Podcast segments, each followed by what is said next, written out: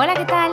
Estás escuchando el podcast Que veo que leo, un espacio donde hablamos mucho de series y también de películas y de libros. Yo soy Sara, la persona que está al otro lado del micrófono y que te va a acompañar durante todo el episodio.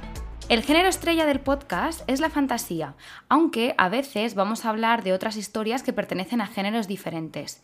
Y hoy, haciendo honor a mi género predilecto, vamos a hablar de una historia fantástica. Y es que hoy te traigo a Maldita, la serie de Netflix que por desgracia se queda en tierra de nadie. Bueno, vamos a empezar por el principio. La verdad es que llevo una temporada bastante larga en la que no encuentro una serie que me llene, que me enganche, que diga, oye, qué bien está hecha. Pero bueno, supongo que será cuestión de las historias que elegimos y del momento en el que nos encontramos cuando las leemos o las vemos. No te voy a engañar, desde verano no estoy encontrando series que me gusten mucho, a excepción de, de Umbrella Academy o The Voice, pero ya las conocía del año pasado y han sido segundas temporadas. Pero así series nuevas que arranquen desde el principio, mmm, la verdad es que me está costando. No sé si es el 2020, no sé si es la situación, no sé por qué es, pero no acabo de encontrar series que diga, ole.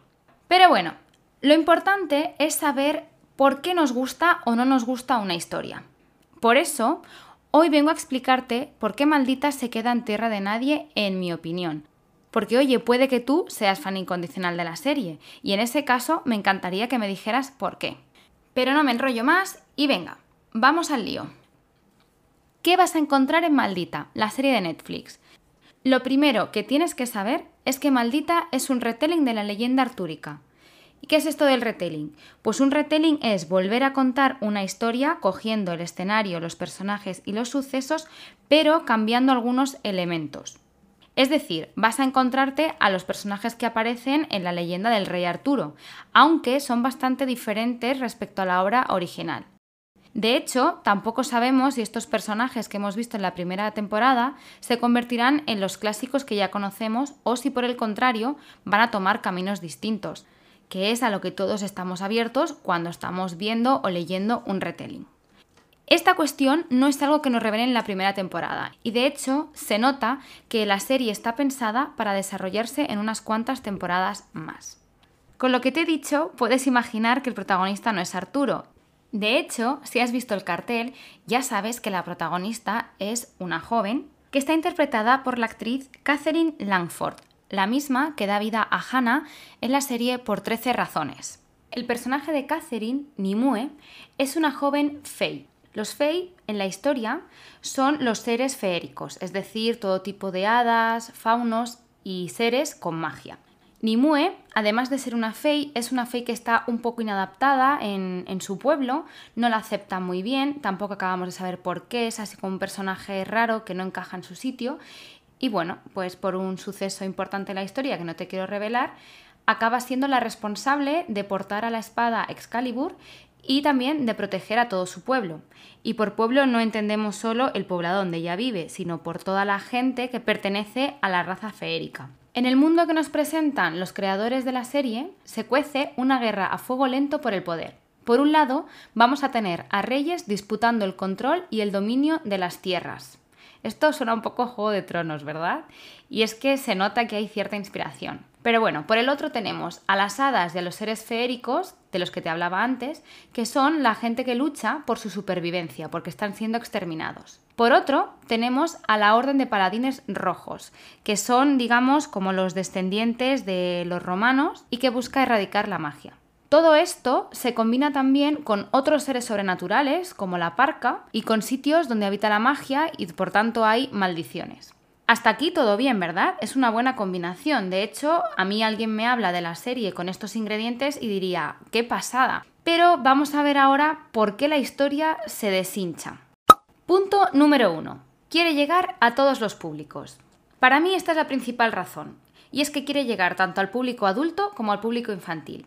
Entonces, ¿qué pasa? Pues que en esta mezcla tan rara que hacen, califican a la serie como juvenil. Y ala, ya está. Como si el juvenil no fuera un tipo de público en sí mismo. Bueno, pues aquí tenemos que por un lado la estética nos recuerda a los cuentos de hadas que destilan magia por todas partes y además esto se ve reforzado por las animaciones que utilizan para pasar de una secuencia a otra. La verdad es que las animaciones son muy bonitas y llama la atención esta forma de contar la historia. Sin embargo, hay momentos en los que se hacen hasta pesadas porque hay demasiadas. No necesito que me pongas una animación constantemente para cambiar de un sitio a otro. Esto, más allá del público, es un problema de ritmo. Pero bueno, entiendo la intención de trasladarnos a ese ambiente de cuento, de magia y de hadas. Además, este afán por llegar al público infantil se ve en el personaje Squirrel, Ardilla, que es un niño también feérico que es amigo de Nimue, de la protagonista. ¿Qué pasa con el niño?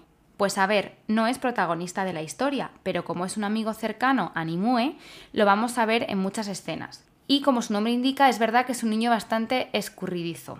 Entonces, por otro lado, tenemos que la serie tiene escenas muy cruentas y sangrientas, que tan pronto te hablan de este tono familiar, de mira al amigo, mira a la familia, esta gente que protege a sus hijos y que lucha por su supervivencia y por el bienestar de su pueblo y su gente, y por otro lado de repente te cortan a alguien por la mitad y sale sangre a borbotones. Entonces, bueno, yo por eso digo que es una mezcla un poco rara, porque creo que quieren llegar a todos y al final no llegan a nadie. Y esto me lleva al punto número 2, al tono.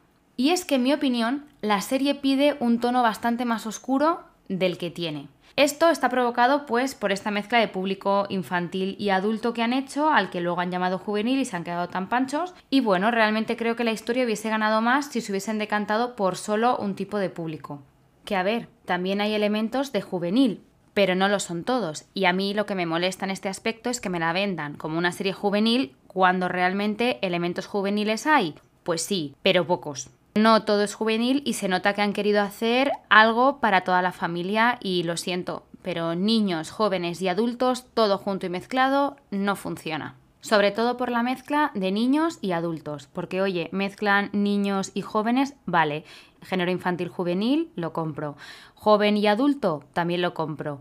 Pero creo que intentar llegar a los adultos y a los niños a la vez es un error bastante grande, a no ser pues que hagas una película con el mismo tono de las películas que puedan tener Disney o Pixar, que son así para toda la familia, entonces vale, pero no es el caso.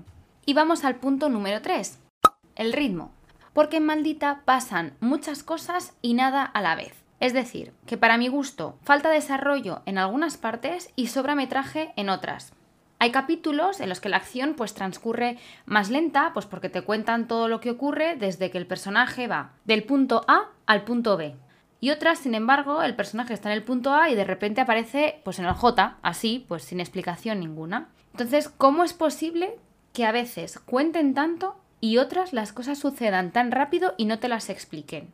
Yo lo siento mucho, pero para mí no cuela que haya un camino lleno de enemigos y de amenazas y que guerreros, que son adultos y experimentados, pues corran un montón de peligro y muchos pues mueran por el camino, ¿no? Y luego llegue el personaje este que te he hablado antes, Squirrel, el niño, y llega en un santamenio y es en un rasguño. Entonces a mí que me lo expliquen. Vale que es un niño, vale que es escurridizo, pero es que nadie lo ve. No sé, yo creo que más bien es que no interesa que lo vean, porque claro, ¿cómo van a matar a un niño si encima lo están dirigiendo también un poco pues para, pues para un público infantil? Entonces, realmente la serie pide, pide que pasen esas cosas, ¿no? Pide acercarse más al tono oscuro del que hablábamos antes, que se saltan un poco a la torera, y eso es cuando a los guionistas les conviene. La verdad, es que es una pena que nos hayan estrujado un poquito más la cabeza para encontrar otra forma de hacerlo. ¿Quieres meter a un niño? Maravilloso. ¿No quieres que lo maten a la primera de cambio? Maravilloso también. Pero busca una forma un poco más verosímil de hacerlo. Y esto, no sé si has visto Juego de Tronos, pero a mí me recuerda un poco al problema de ritmo que tuvo la serie, ¿no? Que en las primeras temporadas transcurría todo muy lento y te explicaban todo lo que les pasaba a los personajes, desde que partían de un punto hasta que llegaban a otro y tardaban días y días en llegar y a lo mejor salían de un punto en el capítulo 2, no llegaban hasta el 4 o el 5. Y luego de repente las últimas temporadas, pumba, en un mismo capítulo había ido y vuelto de tres sitios varias veces. Pues un poco es esto lo que le pasa, que de repente te lo explican todo mucho y luego no te explican nada. Siguiente aspecto a mejorar. Los diálogos y los personajes se quedan planos. Hay momentos en los que los diálogos son bastante mejorables. Yo entiendo que en ocasiones se trata de hacer más entendible la trama. Supongo que darán más explicaciones de las necesarias o tendrán diálogos más simples, pues para que lo entiendan los más pequeños. Y en otros momentos también crean situaciones divertidas, pues que a mí me recuerdan a los chascarrillos de Iron Man en Los Vengadores. Que oye, en Los Vengadores, pues Iron Man tiene su cabida y está muy bien encajados y se tienden perfectamente. Pero no sé, para mi gusto, a mí en esta historia no le hacen ningún favor. Por otro lado, tenemos a los personajes. Y es que a cada uno le han colgado la etiqueta de quiénes son, cuáles son sus poderes, si es que los tienen, cuáles son sus cualidades y qué secretos esconden. Y ya está, porque la narración se centra tanto en Nimue que apenas da tiempo a desarrollar a los demás. Y son muchos. Y así pasa, que nos quedamos en la superficie de la mayoría de ellos. Esta es la amiga, este es el que le gusta, este es un guerrero, este es no sé quién, y poco desarrollo más vas a ver en la historia. Bueno, sí, el de Merlin lo ves. Y ahora que estamos hablando de personajes, vamos con el siguiente problemilla que yo le veo a la historia. Y es que Nimue es una Merisu disfrazada de feminismo. Vale, esto lo he dicho a riesgo de que me llevan críticas por todas partes, pero tengo que añadir que Nimue parece muchas veces una Merisu pero disfrazada de guerrera. Ya sé que antes te he dicho que Nimue era una chica pues un poco inadaptada en su poblado, que no encontraba así mucho su lugar, pero eso dura dos minutos en toda la narración. De hecho, cuando la historia continúa, vas a ver que enseguida todos la quieren, todos la adoran, todos sus enemigos la temen, obviamente los antagonistas no le tienen ninguna estima, ¿no? Y además de todo esto, es una chica joven que es atractiva, poderosa y tan humilde que no se cree todas las cualidades que tiene y que no acepta su poder. Bueno, a ver, lo acepta, sí, durante la historia, pues claro, obviamente tiene que avanzar y lo acaba aceptando, ¿no? Pero le cuesta un poquito todo ese rollo de, de la espada, la magia y lo que conlleva. Entonces me parece una pena que desaprovechen la oportunidad de reivindicar a personajes femeninos que son fuertes y que son valientes, que realmente abrazan quienes son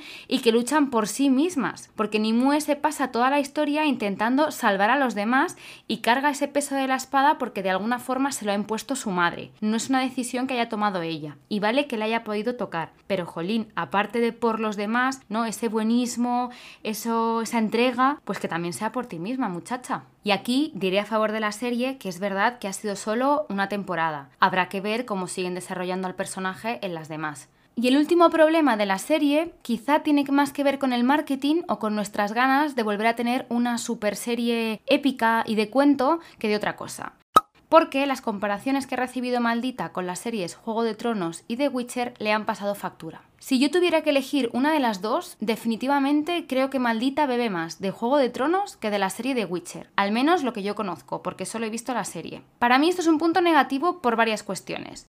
1. Las comparaciones son odiosas, eso lo sabemos todos. 2. Maldita pide el mismo tono oscuro y duro que puede tener Juego de Tronos, pero aquí lo endulzan. 3. El personaje de Nimue se acerca mucho a Daenerys, pero no está tan bien desarrollada como nuestra madre de dragones. Y 4. Hay una escena en la serie que me recuerda demasiado a la escena de El Rey en el Norte de Juego de Tronos. Y la verdad, yo en ese punto ya estaba un poco cansada por todas las cosas que ya te he comentado. Y para mí estaba metida ahí con calzador, pues porque querían meter un, no sé, un momento más épico o lo que fuera. Y ya no sabía si reír o llorar. Pero bueno, no todo es malo. Voy a hablarte de las cosas que sí me han gustado. Como ya he comentado, la serie tiene una estética que es preciosa. Se nota que han puesto mucho cuidado y mimo en hacer la historia. Bueno, y dinero, que también se nota la de pasta que hay invertida. Además, el retelling de la leyenda artúrica me parece muy atractivo el rey Arturo es una historia que siempre me ha gustado, siempre me ha llamado la atención, entonces me parece muy interesante volver a contarla desde la perspectiva de un personaje femenino y cambiando ciertos elementos de la historia original. La verdad es que tengo curiosidad por saber cómo continúa Maldita y cómo van a acabar ciertos personajes, entre ellos Morgana, que es alguien que me llama mucho mucho la atención y que bueno, le han pasado, la hemos conocido, le han pasado cosas, pero creo que todavía puede dar más juego. Ahora, Si me preguntas si veré la segunda temporada, está claro que le voy a dar una oportunidad. Pero si no me convence, también te digo que no es una serie que vaya a terminar. Ah, por cierto, esta serie de Netflix está basada en el cómic homónimo de Frank Miller. O sea que si al final dejo la serie a medias, lo que no descarto es comprar el cómic por lo menos para saber cómo termina. Muchas gracias por quedarte hasta el final y nos vemos en el siguiente episodio. ¡Chao!